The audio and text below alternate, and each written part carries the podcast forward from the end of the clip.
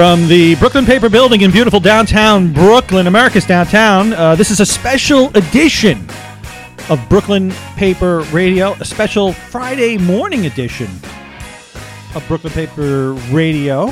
I see my... There he is. He's working hard. Eric Hercules on the board, making sure my voice sounds good. Do I sound good out there? Everything's good? He's giving me the heads up. He's giving me, he's giving me the thumbs up. The thumbs up. So we have a very special edition today. Um, we have in studio to talk about his campaign to unseat uh, State Senator Marty Golden in uh, Bay Ridge and uh, all the way out to uh, Mill Basin Marine Park is Andrew Gounardes. And uh, with me in the studio is deputy editor of our Southern Brooklyn papers, uh, Bill Egbert. Bill. Howdy ho. Yep. And, of course, our political columnist, uh, Julianne Cuba. Hi. There she is. And uh, way down at the end there, our uh, Southern Brooklyn reporter, Julianne McShane. Hi. There she is. Okay. So that's everything. That way you can get a feel for their voices. You know. Now I'm going to introduce uh, Mister Gounardes, who was born and raised in Bay Ridge. He graduated from Fort Hamilton High School. He went to Hunter College. He went to George Washington University Law School. Uh, he was working for former councilman Vincent Gentile. He worked for the Citizens Committee for New York City. That's an organization that provides neighborhood improvement grants to community groups across the city. Can you tell I'm reading this? Can anyone tell? Does this sound natural? This sounds like it's memorized. That's right. That's off it. The cuff, yeah. That's it. And Gounardes is also the co-founder of Bay Ridge Cares. That's an organization that provides community members with emergency assistance, uh, which they did a lot of after Hurricane Sandy, I believe. Uh, he served on Bay Ridge Community Board ten. Uh, he served as legal counsel for the uh, Bay Ridge Storefront Art Walk. I don't know what that means exactly, but it sounds impressive. And uh, he's uh, he was a former president of the Bay Ridge Historical Society. Hmm. The Bay Ridge Historical Society. Does the Bay Ridge Historical Society work a lot with the Brooklyn Historical Society? They get along, or they're they constantly? That's a question for another podcast. I think that's that was a uh, a tension that we had sometimes during my stewardship of the organization. Well, listen. Uh, the winner, the winner tells the tale. Right. That yes. You know that's uh, that's that's who rules. All right. Then it's not my tale to tell. All right. And right now he is a uh, he works as counsel for Borough President Eric Adams. But most importantly, now he is running for the seat out in uh, Bay Ridge and uh, Dyker Heights. So I wanted to uh, welcome. It is part of Dyker Heights, right? Yep. And uh, I like I always like to say Marine Park and Mill Basin because it's it's kind of a. It's kind of a weird stretch of uh, land. How, what, what areas you covering out there? What so it's um, it's a huge swath of southern Brooklyn. It's Bay Ridge, Dyker Heights, Bensonhurst, Bath Beach, Gravesend, Homecrest, Midwood, Sheepshead Bay, uh, Manhattan Beach, Marine Park, and Gerritsen Beach. So we stop just short of Mill Basin, but we do go uh, as far east as uh, Flatbush But you Avenue. Don't go to Coney Island? No Coney Island. You avoid Coney Island? No Coney Island, no Brighton Beach. Um, And chunks of Bensonhurst cut out of the district conveniently, but uh, it's still interesting that you should point that out because this seems like, and I believe it was what what we call the Marty Golden district. Now, this was a district that back I don't know how many years ago it was when they redistricted. They basically set up uh, a seat that they, I guess, they felt would go to a Republican. Is that correct? Yeah, this goes back to two thousand two. Wow, they, this is a brand, this was a brand new district drawn in two thousand two for Marty Golden specifically because he was challenging then State Senator uh, Vincent Gentile. At the oh, time. That's right. Gentile was in office. I remember all this because I was there as a young cub reporter covering the election of Vincent Gentile when he was uh, he was going up against two people. It was Robert DiCarlo, Bob DiCarlo, fighting Bob DiCarlo, who loved to walk around Bay Ridge with giant checks. He always had giant checks, and um, John Gangemi, who was being backed at the time by. Uh, by Guy Molinari on Staten Island. Mm-hmm. And Guy Molinari told me, in confidence, that uh, that Bob DiCarlo was not the person to be the state senator in Bay Ridge because Bob DiCarlo refused to shovel the walk at the senior center when Guy Molinari asked him to. And that's what happened. That's what turned the whole thing around. But uh, Gentile ended up winning the seat with more than fifty percent of the vote. Which was which was quite interesting because they thought that it was just going to be the two Republicans battling it out and then Gentile kind of sneaking in, but he ended up getting more than fifty percent of the vote, which is just an interesting point because in southern Brooklyn, a lot of people say it's Republican, but it turns out that there's, uh, I think, Julianne um, Cuba or McShane, either one of you. You guys know, like, do you know the numbers? How many is it? Do the Democrats outnumber the Republicans out there? By more than double, correct? In terms of. I'm going to read. Sorry, sorry. Yes. By more than double in terms of registered uh, Absolutely. Democrat, Democrats and Republicans, right? But all that being said, yeah. there tends to be a little bit of a red streak out there. Is that, I mean, Marty Golden's been in office now for how many years? Sixteen. Sixteen years he's been out there, and he's been, and he was in the city council before that, and he's always been a Republican since being elected. Prior to that, he was a Democrat, but uh, he became a Republican before getting elected. And uh, so, why do you think that is? What what is going on out there in Bay Ridge that that people and uh, Bensonhurst that people vote Republican? You know, um, it's I don't think so much that they vote Republican consistently. If you look at the turnout in voters um, throughout the last number of election cycles, Democrats running in southern Brooklyn do incredibly well in this district. The average Democratic performance is fifty-seven percent. So Democrats consistently win in this district. Marty Golden has gone unchallenged for a large portion of his time mm-hmm. while he's been in the state Senate.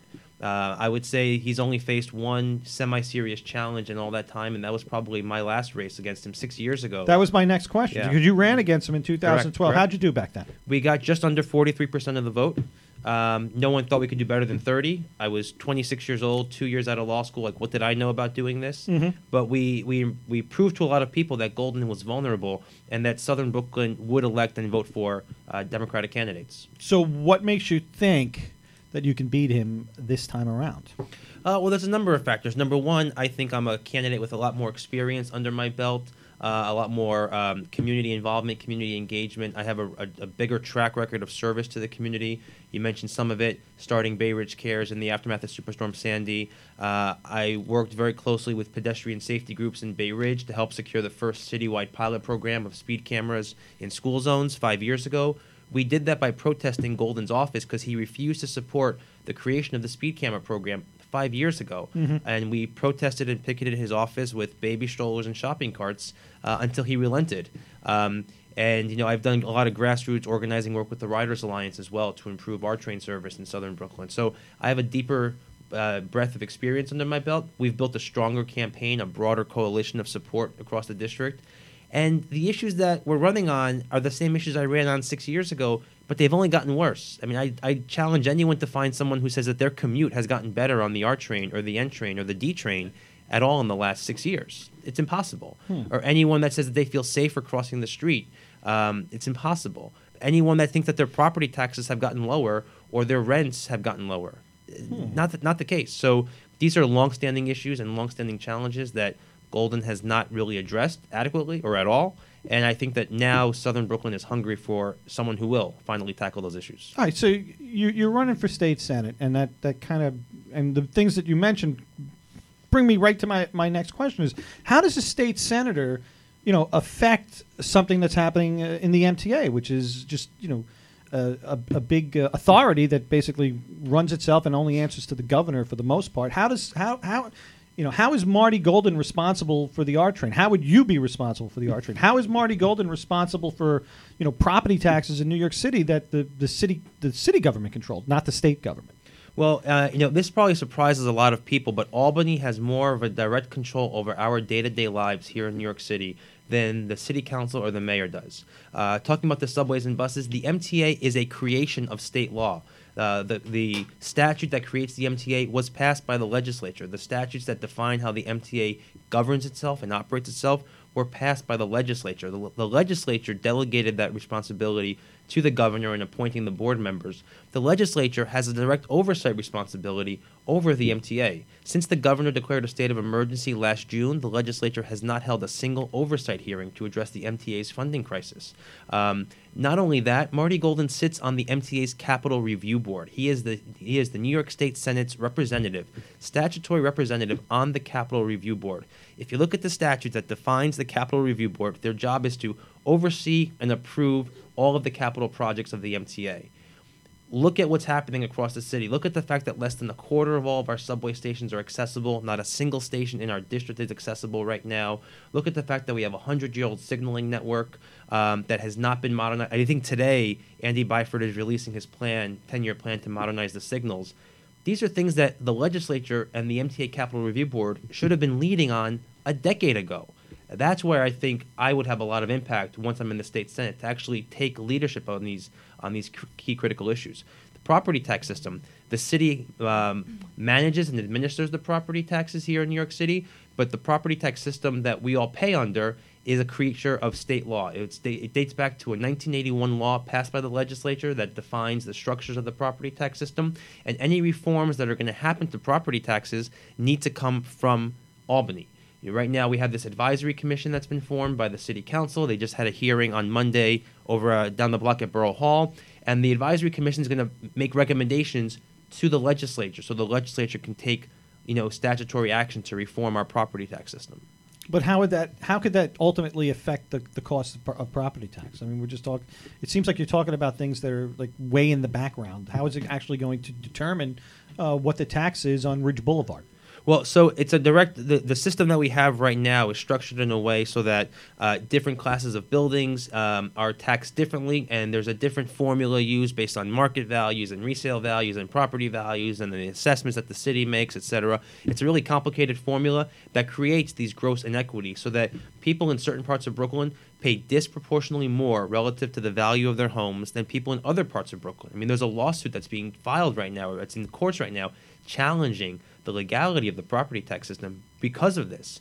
Um, so when we reform the system, we have to reform that formula that the legislature defined forty, fifty years ago and make sure that, you know, things have changed, the realities on our ground on the ground has changed, uh, in our neighborhoods have changed.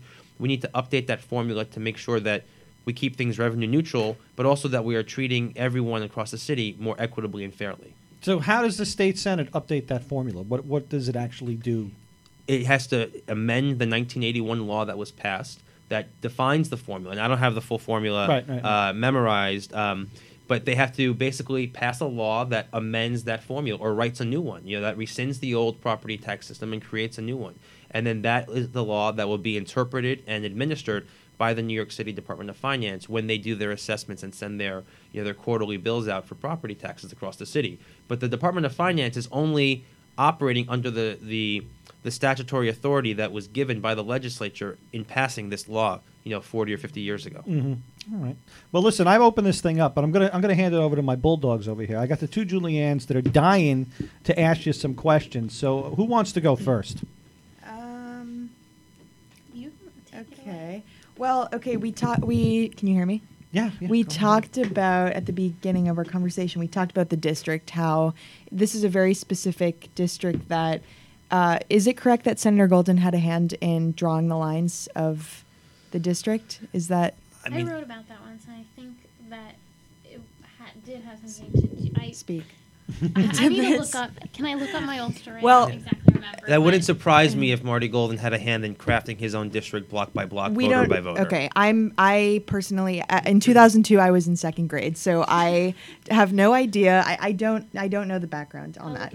But um, you know, uh, is, is do, do you think that state politicians have a hand in controlling the lines of their own district, or, sh- or you know, should they?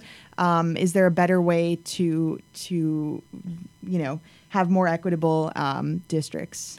Um, the answer is yes, they have. They uh-huh. have. They have had a direct hand in drawing their own districts. No, they should not. Uh, I think that people should be choosing their own elected officials. Politicians should not be choosing their own voters. Um, that's something that I believe very firmly in.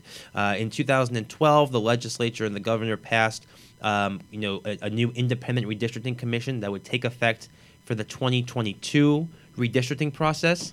Um, it's. I think it's more of a quasi-independent process, to be frank. You know, the legislature has delegated authority to a new commission whose members will be appointed by the legislature. So it's not entirely independent. Mm-hmm. Um, uh, it's a better start than having the legislators draw the lines themselves directly, you know, taking a map with a pencil and drawing out lines.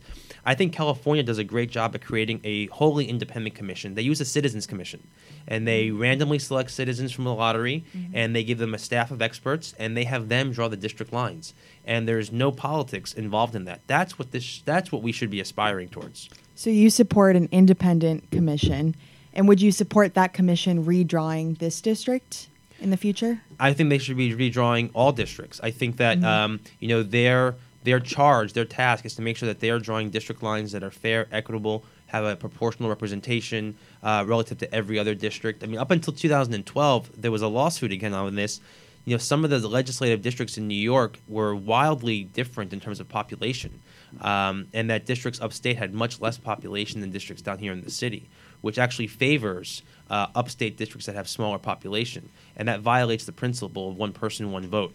So uh, I'm in favor of anything that would make sure that we're adhering to the constitutional guarantee of one person, one vote, and that we have district lines that are drawn favorably and equitably uh, for all. No citizen, no voter should have their voice disenfranchised because of gerrymandering. Mm. But gerrymandering is legal, right? There's nothing. There's there's no there's there's no law that says you can't do what they do. In fact, I think it was started to help enfranchise voters that would otherwise be disenfranchised. I mean, so like, why isn't it? Why don't we just go back to? Or I don't know if we've ever been there, but why don't we just go? Back, New York City's based on a grid for the most part. Why don't it's? Why isn't it just a grid? Uh, well, I know there.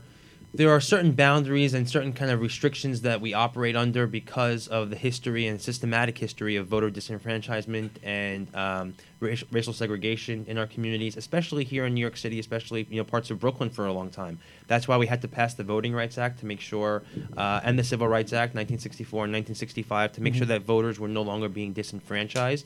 Uh, and so, yes, we say that we want to make sure that people have um, an opportunity to elect candidates of their choice, and we do that within a certain bound of norms, um, and that's fine. But when you start drawing district lines and you cut districts that you know connect from one part to the other, just you know catty corner streets in order to get to another block of you know certain partisan votes, well, that crosses the line, and that's what we're trying to avoid here and trying to prevent, uh, because that's not trying to end systematic discrimination. That's trying to favor partisan politics.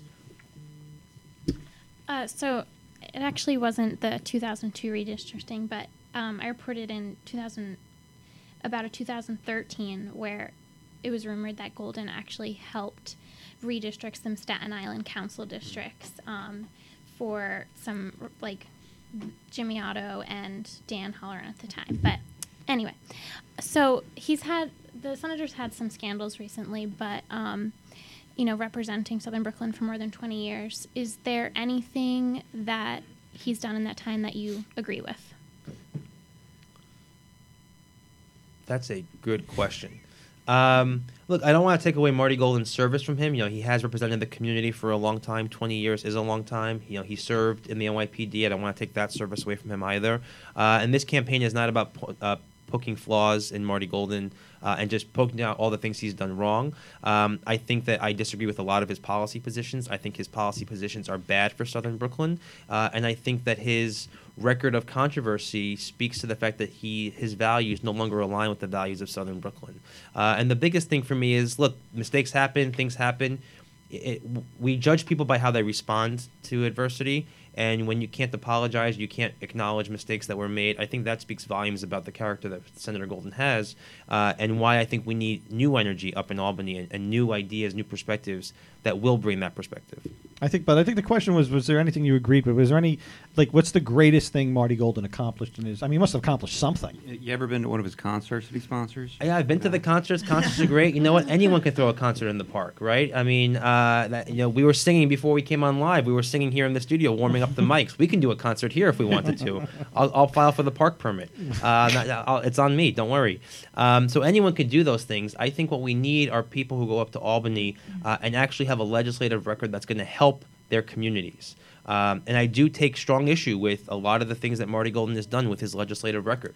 For example, you know, four years ago, he was the lead sponsor of a bill to give a ninety-five percent tax abatement to a luxury condo building on the west side of Manhattan.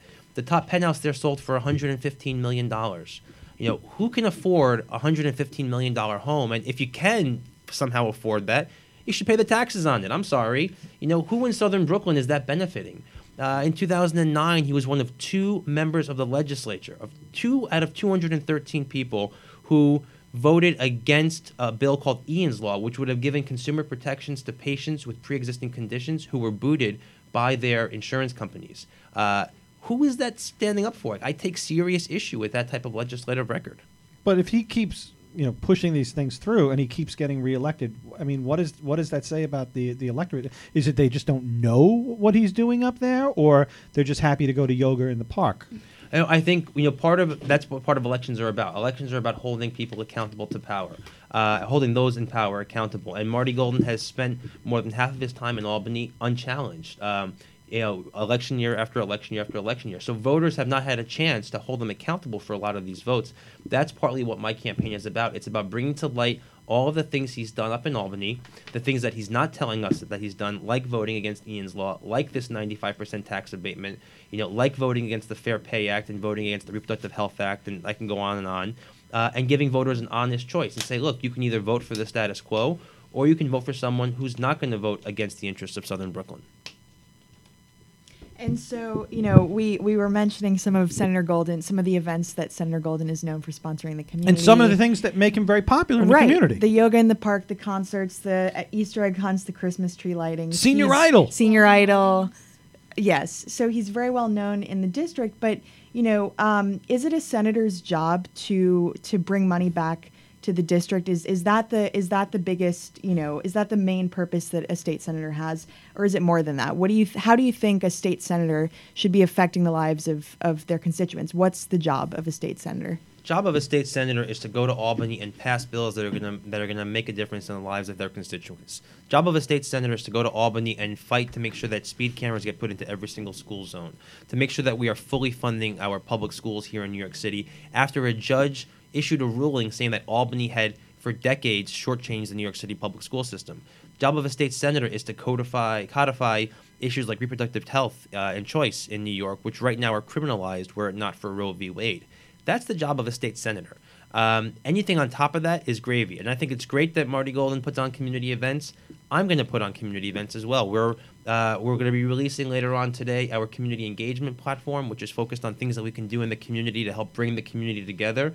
We have great communities in Southern Brooklyn. There's a lot more we can be doing to bring in new voices, new people, and making sure that we build strong, vibrant communities. But at the end of the day, we are hiring someone to do a job, and that job is to go to Albany and vote on legislation that's going to have a direct impact on our daily lives. And if you can't fulfill that basic job description, then you should not have that job. Is that a full-time job, though? Well, as defined by the legislature, it's it's a part-time job. Mm-hmm. Um, though I think if you do the job right, it should be a full-time job. How so, though? I mean, it, it doesn't like I, I, I always want to know, what is a state senator doing, you know, at, at from five o'clock, well, from, you know, during work hours. It's it, like during uh, during bankers hours. Is it no, ten to three? What's what's what's a state senator doing all day? I mean, there's a lot that should be done. I, I mentioned earlier how the legislature has not held a single oversight hearing over the M T A in the last year and a half since we've declared a state of emergency, a state of crisis. That's part of a state senator's job, is to conduct oversight hearings. It's to use the legislative process, conduct hearings, to do fact-finding missions, um, you know, get more information on issues that are, that are affecting communities, drafting legislation, working through the legislative process, holding meetings, holding meetings with constituents, which Senator Golden just a few weeks ago refused to do, uh, that you guys have covered, I think, as well. Um, you know, that's what they should be doing. Um, a great example, we have, you know, in the state of New York, we have, you know, really weak laws around uh, sexual harassment protection. And, you know, the, the legislature just passed some rules, some laws earlier this year that don't go nearly far enough. Um, and just last week, I joined with uh, hopefully some future colleagues of mine calling for open hearings to discuss the issue of sexual harassment in state government, because we have e- example after example after example after example of state employees coming forward and telling their stories and not having a chance to have their their um, their stories being treated seriously. Uh, that is definitely within the purview of a state senator's job description, and that has not happened yet. Mm-hmm.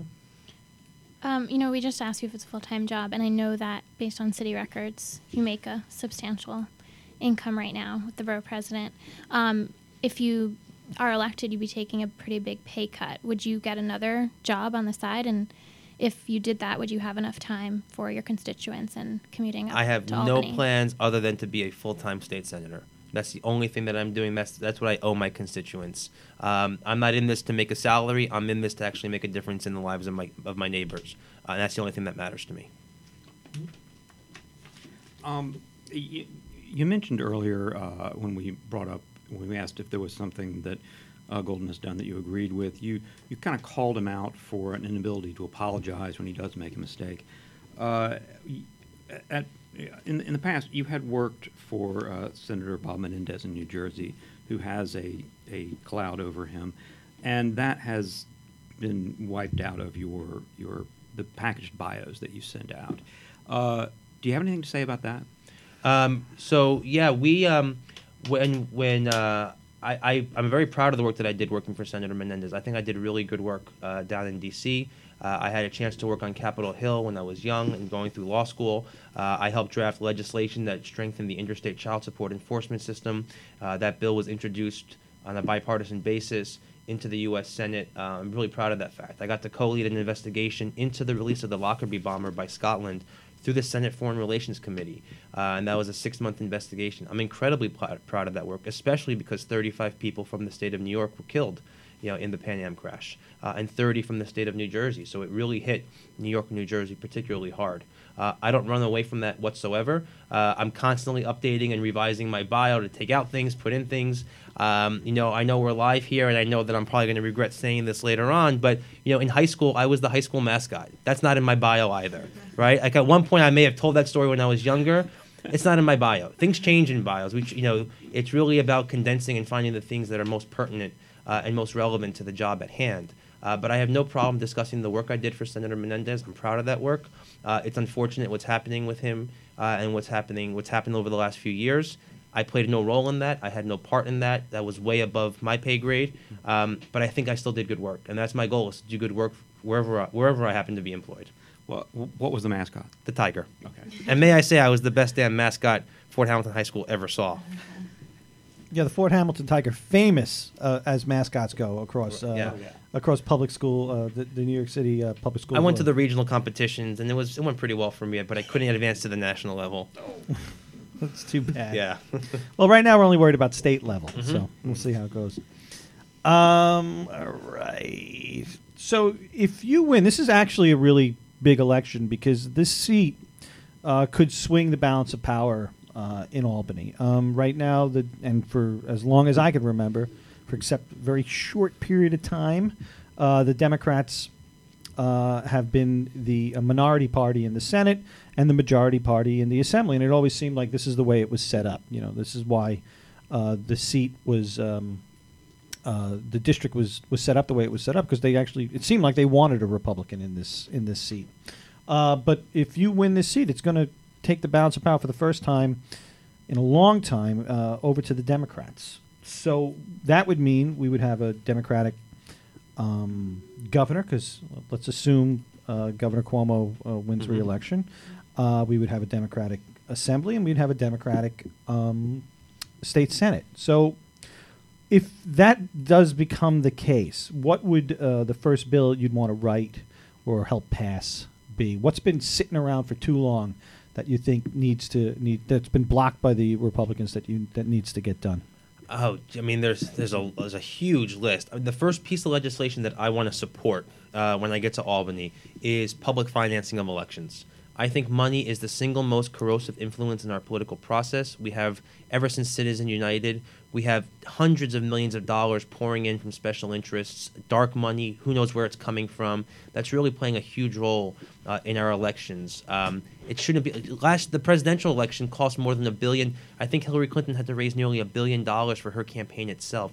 That, think about how many school lunches you could, you could buy with that kind of, with the money spent you know, on campaigns. I think if we get rid of money out of politics, we can then start actually tackling all of the deep-seated issues that are, are on the table: environmental laws, education laws, healthcare laws, you know, you name it. There's just a huge list we can go down and talk about, and we can finally, you know, limit the ability of special interests to pervert the process and pervert uh, legislative outcomes, and have honest discussions about what the best policies are moving forward. Um, I mentioned briefly before about the Reproductive Health Act. That's a huge issue on the table because, you know, President Trump has made it very clear that he wants to only appoint judges who will overturn Roe v. Wade. He just got his way with Brett Kavanaugh. He forced him onto the court. Now we have a six three conservative majority. It's not a question of if, it's a question of when Roe v. Wade will be overturned. State of New York criminalizes abortion. Criminalizes, sorry. Um, and were it not for Roe v. Wade, uh, women would not have the right to choose in the state of New York. So that is an incredibly important piece of legislation that the Republicans have blocked from passage year after year after year. The Child Victims Act, another piece of legislation that has refused to have been passed by the Republican majority uh, in the state Senate. This is a bill that would give you know children who have been sexually harassed or assaulted their day in court. Uh, and right now the statute of limitations is wholly inadequate for them to come forward and tell their stories. Um, again, they refuse to pe- bring this bill up for a vote, uh, and it, it's way past time that it does.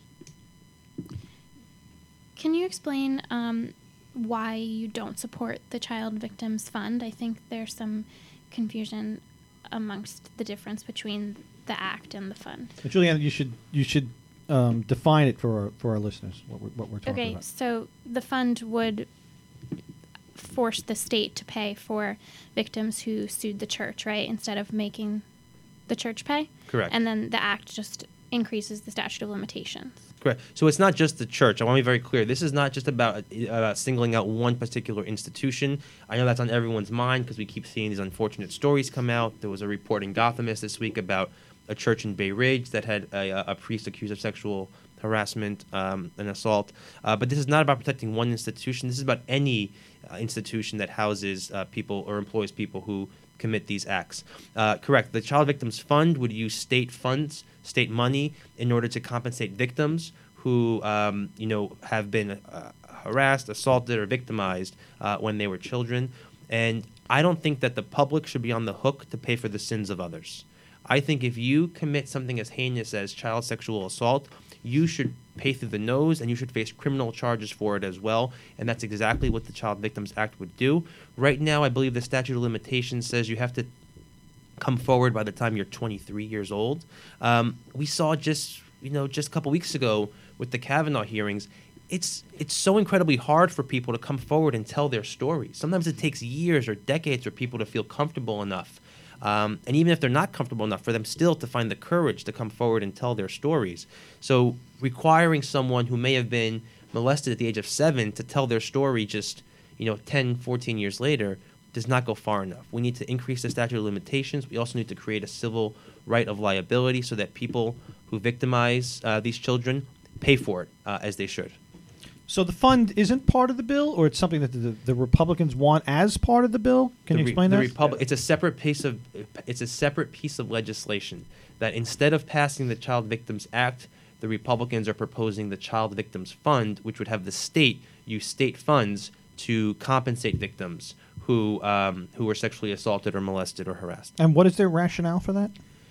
Um, Jesus, I I, I have no idea.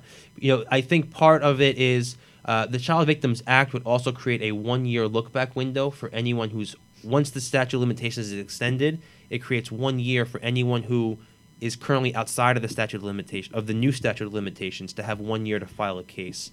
And that seems to be garnering the most controversy, that people are afraid of opening up cans of worms and looking back.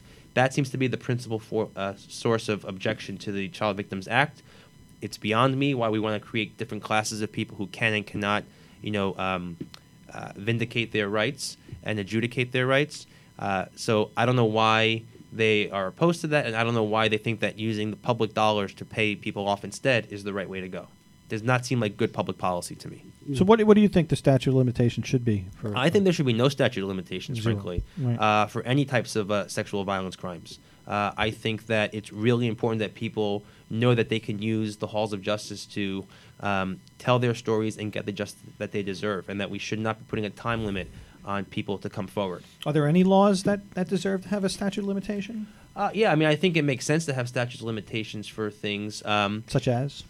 I mean, I think, uh, you know, uh, uh, different types of uh, theft crimes, petty theft crimes, uh, burglary, robbery, um You know, d- different types of property crimes. I think it makes sense to have statute of limitations. It, it gets to a certain point where you just can't follow the evidence trail enough, uh, and that's based on evidence on the ground, evidence that you can have, you can find, you know, that has forensic details that you can find or not find. But when it comes to sp- when it comes to crimes that relate to people's autonomy, their personal autonomy, and it relates to people's personhood, um, that that'll always be there, and you can't. You can't force people to come forward within a certain period of time to tell a story that they might not be able to tell. Um, you know, oftentimes, but the problems with evidence and stuff like that still exist. I mean, you're saying that it's okay. Uh, you're not going to be able to trace these things with, and I think you know the Kavanaugh case actually kind of it's kind of bared out a little. I mean, the F B I, I don't know how what type of investigation they actually did, but it, I'm sure it'd be very difficult to find evidence of, of what happened other than, you know, one person saying it did and one person saying it didn't. Corroborating witnesses, though. Sure. I mean, that that's what the that's what the purpose of our legal system is. Our, the legal system is a fact-finding um, institution. It's meant to find fact when you bring criminal cases. You know, the whole point of having a criminal trial, that's the, that's the job of a jury, is to determine fact. The ju- the juries are uh, the triers of fact. Um, we you want people to have every opportunity to come forward and tell their stories, and then it's incumbent upon, you know, the D A's office and the prosecutors to muster a case and see if they can find enough evidence to make a case beyond a reasonable doubt that someone did or did not do something. And even for civil crimes, you know, or, or civil liability, you have to have a preponderance of the evidence to show that it's more likely or not that something did happen. You still have to make a showing of evidence. So we're not talking about lowering the standards by which evidence needs to be proven or, or demonstrated. We're just saying that people should have more time to come forward and tell their stories, mm-hmm. um, and to be able to have access to to the justice system, because right now they don't. Uh, get, getting back to, to control of the, of the chamber, um, the, even after the Independent Democratic Caucus dissolved, the Republicans still maintained control because of fellow Brooklynite Simca Felder, who is nominally a Democrat, uh, who caucuses with the Republicans. He's a Democrat in name only. Yes, it's, it's safe a, to a say. Dino. And uh, but now there's a there's a reasonable chance that Democrats will win enough seats in the next Senate to control the house, the, the chamber without Simca's vote. Um, he may, in that case, want to rejoin the Democratic caucus. Uh, two questions. Would you support him coming into a majority Democratic caucus? Second, uh, follow-up, uh, would you let him sit at your table in the lunchroom? I'll take those questions in reverse order. Uh, I'm a big believer of uh, having a seat at my table for everybody, and I will sit with everybody and talk with everybody, uh, whether or not we agree on politics, on baseball, or on the weather. Um, that's how my parents raised me. That's really important to me. Um, whether or not he should be in the Democratic Conference, that's really a question for the entire conference to discuss. Um, and, you know, that's that's that. Hopefully that'll be forty of us, you know, deliberating that question come January first. Uh, you mentioned at a previous forum that you think elections serve as sufficient term limits.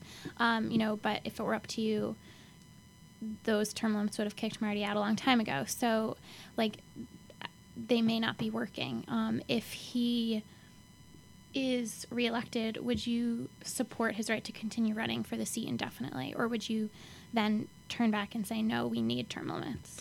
I think that elections are about trusting the voters. And I, win, lose, or draw, I have to respect what the voters decide this November sixth.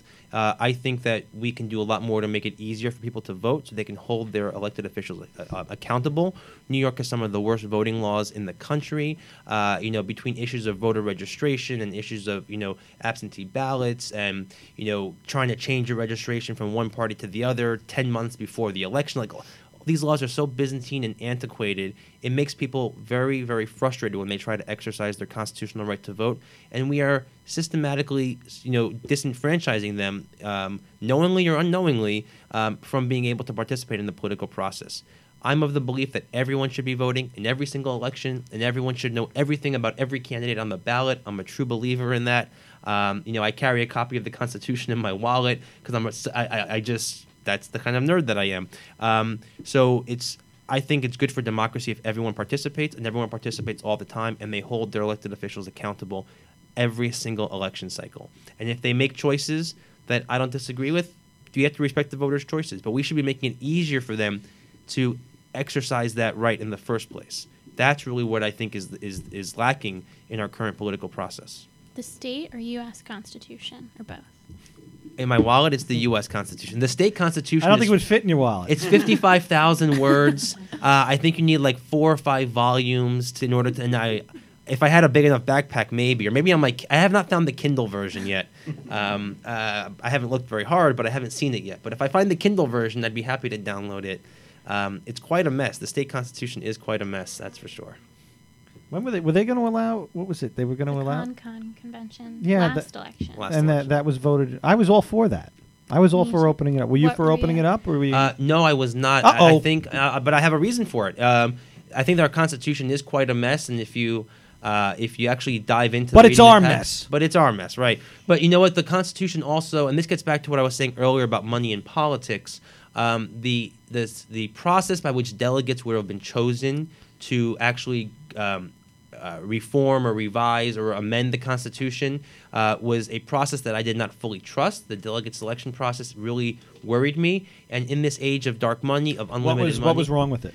It basically, you'd have three delegates for every Senate district uh, have to run for election, um, you know, independently, and then be chosen by the voters in their district in order to be then selected as the delegates.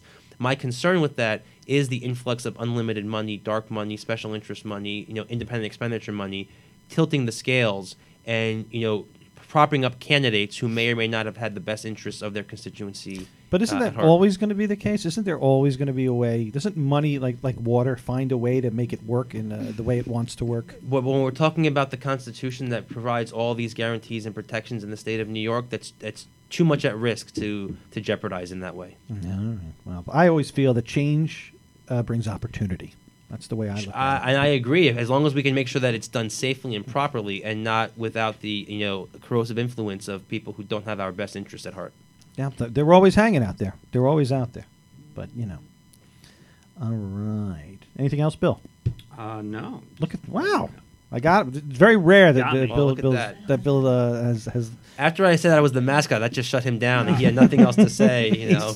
He was stunned. Al- although to you, Vince, I would say that uh, that it... change is an opportunity, but an opportunity for what is the question?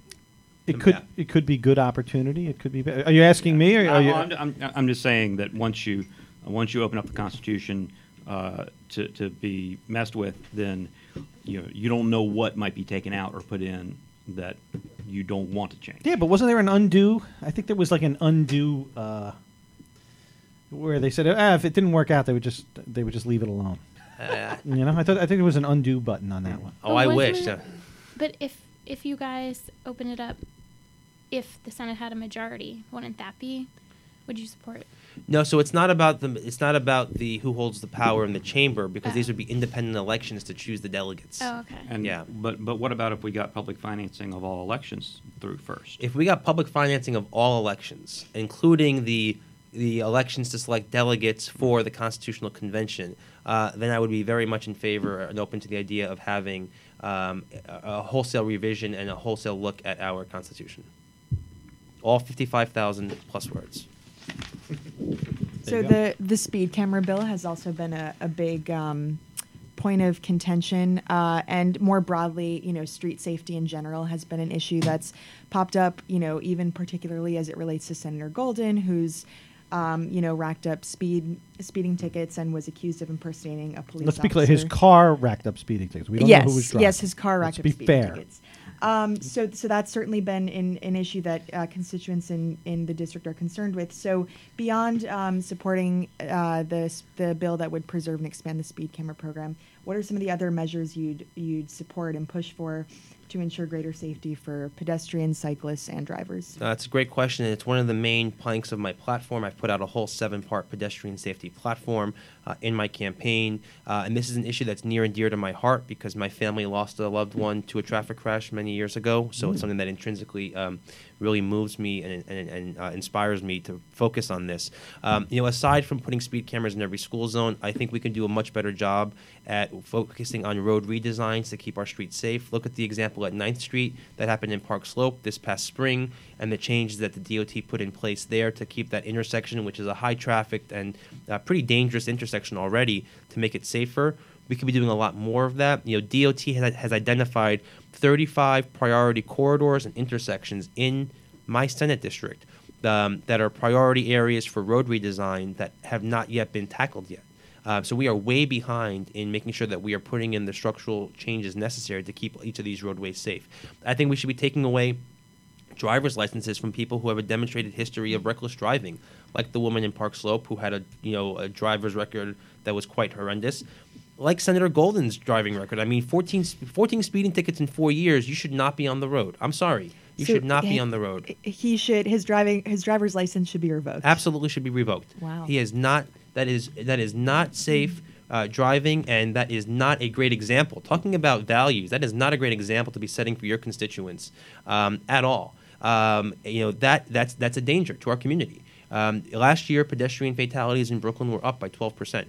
fifty-seven people lost loved ones to traffic crashes last year. And though Vision Zero has been successful across the city, that's fifty-seven families too too many.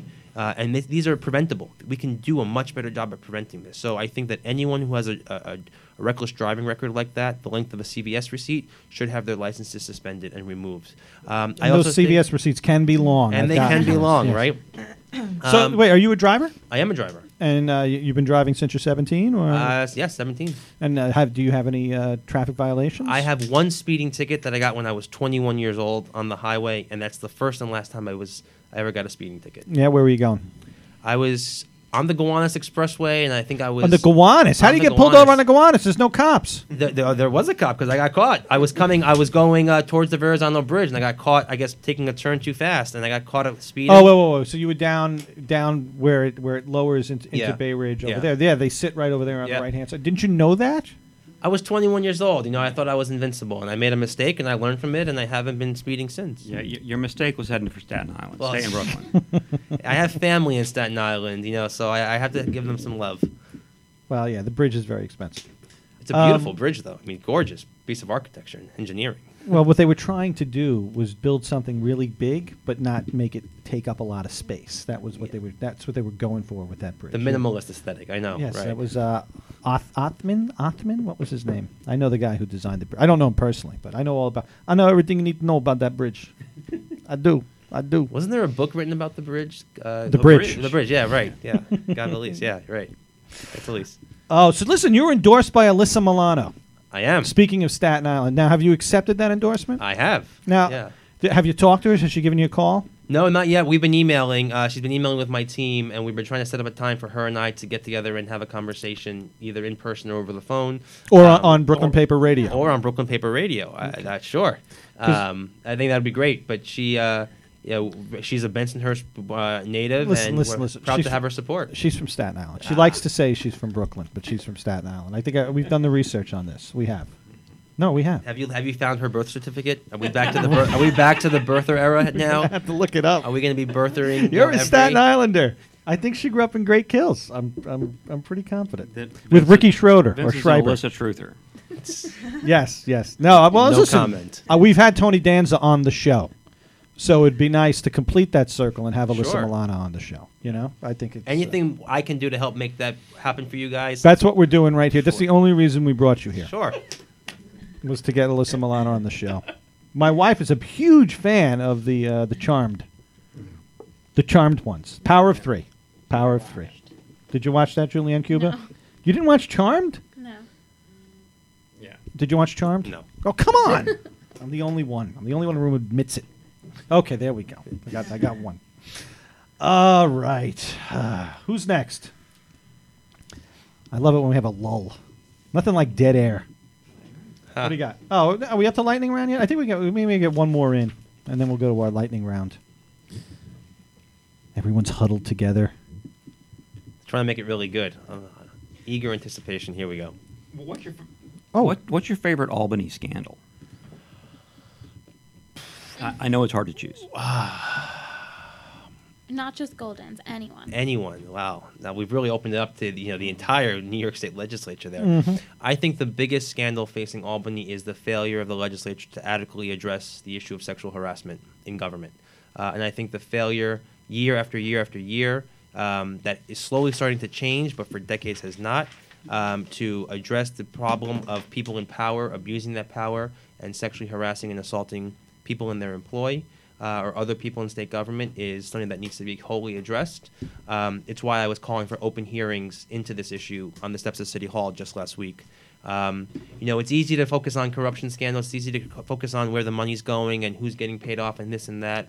But I think the fact that we have not addressed this very, very serious problem after years and years of examples um, is, is a shame that needs to be rectified. Hmm. All right. Did that answer your question? Yes. All right. Are we ready for the lightning round? When do I get to ask the questions? I'm just. Uh, okay. You know, at the end. Okay, yeah. At the end, you can go after, right around. After we turn the, the recording off, I get to ask the questions. No, you can yeah. go right. You can go around the room. We, we're not. Uh, we're not afraid of uh, of anything. All right. So now is our, our patented lightning round. We have patented this. This is not used on any other uh, radio show or or talk with politicians. But this is where we just ask you questions, and you're going to just the first thing that comes into your head. All right. And we we're hoping to do a better job than Michael Kay on uh, Yankeeography or whatever show he has. Okay. All right. You ready? Uh, favorite restaurant in Brooklyn? Go. Ooh, uh, it's gotta be it's gotta be Casa Calamari. Oh, Casa Calamari. Yeah. There's there's two there's two of them though. You the one in uh the one in well, Bay Ridge, around the corner from my I house. I don't know if the one in Bensonhurst is still there. Okay, Casa Calamari. What's your favorite food there? Uh, their square slices are fantastic. You get the square slice. Okay, Casa Calamari square. Have you had that? No, no? nobody, nobody. No. I've been. Nice. I've been. What are you did, gonna do? Did you have the square slice? Um, no, I had the calamari. Oh, okay. I mean, as, Leo, I, as I call it, calamari. Leo has some pretty fantastic slices, so you gotta, uh, you gotta Leo go for the squares. Casa Calamari. Gotta there go for the squares. All right. I hope he's listening, and I hope he gives me a free slice. Favorite movie? Um, it's a to- it's a toss up between Casablanca and Young Frankenstein. Casablanca. Those are two completely different movies. Outside of the fact that they're both in black and white. Yes. Yeah. So you like black and white movies? I like those two movies. Okay, those two black and white movies. Favorite color movie? Favorite color movie? Oh, Jesus, I don't even know how to pick that. This is so easy. I, I'm just handed it to you. I know, but there's so many movies to choose from. I, I mean, I don't even know where to begin. Well, if I were to say color movie, what's the first color movie you would think of? The first colored movie I would think of. The first colored movie you would think of. I mean, it's so easy. Purple. No. The color, the color purple. Well, no, you, know, you, get, you say The Wizard of Oz because then you get the best the, of well, both worlds. Well, that mm. very, you very black clever. And white. That's the political answer. Yeah, that's Wizard the, of Oz. Know, okay, let's go with The Wizard of Oz. Okay, there you go. Last book you read, uh, The Leavers. Uh, who wrote it? Um, uh, I think her name was Lisa Coe. What's it about? It's about um, ch- it's about an, uh, a woman who comes from China and lives in New York City. She's undocumented. She has a child here, and she works in you know, a nail salon. She raises her child by herself. She gets deported. Her son gets put into foster care. Is and ultimately adopted by uh, a family upstate. And it kind of explores the idea of culture and identity uh, and immigration in New York City. A fascinating book. I think it was a National Book Award finalist. Mm. Uh, really, really explored a lot of great issues. Um, and given the climate we're living in, really a great book to read. I highly recommend it. Was that Kindle or was that in? Uh, that was uh, a paperback version. You read the paperback. Yeah. No, you can put it in your back version. Pocket. All right. Uh, is the press the enemy of the people? Is the press the enemy of the people? No. No? You sure? I'm positive. Okay. So if we make phone calls and ask you questions and stuff like that, if you get into office, you'll take That's it? That's my job. All right. Can we have I think I've been a, done a pretty good job of responding to you guys. A lot right? of people do yeah. very good jobs of yeah. responding to us when they're running for office. Yeah. A lot of people do. I'm going to be perfectly fair. But then once they get in, they're like, eh. Answer that question. Then it's my staff's fault. No, of course. I think I think there's an important role to be played in holding people accountable and and pointing fingers. And pointing fingers, right? Will you give us your cell phone? Will I give you my cell over the air? No, you can write it down on a post-it. I mean, I think that your reporters already have my cell phone number, so I yeah, think but it's okay. S- your state phone. When you won't you get another one or? I mean, I haven't figured out my, my wireless plan yet okay. past November sixth, so let's. It's a safe bet that I'm going to keep the phone that I that I've kept for the last you know ten plus years. I've had numbers get changed on me. I remember one time I called Sal Albanese and he was on a way like he was on his way to like New York One, and something broke, and I'm like, Sal, it's Vinny, what's going on? And he was like, what the hell do you mean, what's going on? Who is this? But uh, it it all worked out in the end. So it's always nice to have the cell phone number, and I tell my reporters to always get the cell phone numbers of their elected officials, and some of them give it to them, and some of them don't. And then some give it to us and don't answer. But yeah, well, that happens as well. But I can say that your reporters are very good about reaching out to me uh, when they need to hear from me on my cell phone. Now, this is an easy one. Does global warming exist? And if so, is it caused by burning fo- by humans burning fossil fuels? Well, this is an area where Marty Golden and I disagree. Mm. I believe the answer is yes. You do believe that it exists and that humans yes are causing both. It? Yes. I cannot I say know. the same for Marty Golden's beliefs, um, but I agree that it is caused by Uh, fossil fuels. Fossil fuel burning. That's what they're saying. That's what the scientists are saying, Bill. You believe it? Oh, oh yeah, yeah. I, I, I've heard that. People say that. Yeah. Yeah. I mean, ninety-nine percent of all scientists say that, so that's a pretty safe bet that they're right. Uh, if anyone needs more proof, read the book, The Sixth Extinction. It's terrifying, and it's happening, and uh, we should all be worried. There you go. We should all be worried about that. All right. So I think we've reached the end of our speed round. So now it is the policy of uh, Brooklyn Paper Radio to leave the microphone open to you. Are there any questions you have for us? Is there anything that we missed that you wanted to talk about? We're going to give you the time to do that right now. Andrew Gounardes, go. Great. Well, uh, I do appreciate the chance to come on here and talk about the campaign. I know uh, campaigns and elections are often pitting one candidate versus another, and so inevitably a lot of the discussions about why I think Marty Golden has not lived up to his responsibility as a state senator. But this race is not just about Marty Golden. This race is about what I think the future of Southern Brooklyn should be about. I've put out eighteen different campaign platforms. We're going to put out a nineteenth one today, full of ideas about what I think we can do in Southern Brooklyn and across the city to make a difference for people. I'm excited about having new ideas to talk about. I want to build a brand new waterfront park along the Southern Brooklyn waterfront uh, that would rival Brooklyn Bridge Park or the Hudson River Parkway or East River Blueway. All we have right now is a patch of grass and a slab of asphalt. We can do so much better. Mm-hmm. Um, You're I talking wanna, about Shore Road Park? I'm talking about the promenade, the bike promenade, along from the pier all the way out to Coney Island. I want to expand it. Okay. Um, I want to make New York State the first state in the country to constitutionally guarantee free, quality public education from pre-K all the way through college. I think it's a game changer in how we view our public education system, and it's the net, it's the best investment we can make in the next generation. Um, I want to create a G I Bill for seniors, because as seniors are retiring, they can either go back to school, pick up another degree, or they can go for job retraining. I mean, there's so much so much potential there that we could be doing, so I want to help support seniors by, by investing in them as well, uh, and a whole host of other things. So I really want to make clear this campaign is not just about where I think Marty Golden has failed. I think it's about proposing new ideas and new solutions for our neighborhood that'll help take us through the rest of the twenty-first century. And um, I'm very proud of that the, the campaign that we've run so far on these new ideas. Uh, and I'm excited by the response we're getting from people as well. There you go. Were you going to say something, Bill? I saw you were no, about no, to say something. Good answer. Good answer. Would the um, park that you want to emulate about Brooklyn Bridge Park come with the same amount of controversy as... Yep. Public-private partnership. Yeah, so I don't think it would. The model I'm looking at, I use Brooklyn Bridge Park because everyone, it's a, it's a tourist attraction because it's a beautiful draw. And I mean, I think the Southern Brooklyn waterfront is just as beautiful, um, especially that view of the Verrazano when it's either sunrise or sunset. Um, there's not enough space to put housing there, clearly. Um, it's a really a narrow strip uh, on which we have to really develop for a parkland. The model that I'm looking at is more like the Brooklyn Greenway Initiative model that currently is being built from Newtown Creek all the way to the northern terminus of Owl's Head Park. Um, you know, they, they combine, a co- it's a combination of public and private financing in order to make road improvements and design improvements and sustainability and resiliency improvements to the waterfront space um, for pedestrians and cyclists and, and others as well. That's really what I'm looking for. Uh, I'm not looking to create luxury housing on the on, on the Belt Parkway because there's no place to put luxury housing on the Belt Parkway. We don't need more luxury housing. We need more affordable housing. We need more senior housing. We need more, you know, I want to create a first-time home buyer. This is another idea. First-time home buyers, um, uh, first, hold on, let me get this right. It's the first-time uh, home buyers uh, savings program. Uh, so let you save tax-free for your first, first down payment. Like we let you save for your college savings accounts, five twenty-nine accounts. I think we should do the same thing for your first, for your first down payment for your first home. That's what I'm really focusing on, uh, are those types of opportunities, and nothing about luxury or controversy or things like that. Ooh, no controversy. Fantastic. Can you right. imagine? An elected official with no controversy. That's my pledge. All right. So the last question, of course, that I forgot to ask earlier in the lightning round was, Donald Trump, great president or greatest president ever? Go. Oh, uh, neither. Not, none of the above. We're gonna we're gonna take that option. Uh, very, very disappointed with what I've seen President Trump do, and I think that his actions are not the actions of a president of the United States. Well, there you go. All right, well, listen, I want to thank Andrew Gounardes for taking the time to come to us to talk about his campaign uh, to become the state senator uh, from the swath of land from Bay Ridge all the way out to Marine Park and Mill Basin. Mill Basin? Mill no. Basin? No, just, just shy just of Mill Park, Basin. Just shy of Mill Basin. But Gerritsen Beach? Gerritsen Beach, Marine Park, yeah. All right, and you know uh, Gerritsen Avenue with the uh, with the with the new uh, pedestrian. Yeah. Uh, what do you call it? You gonna shoot any videos out there? You planning on that?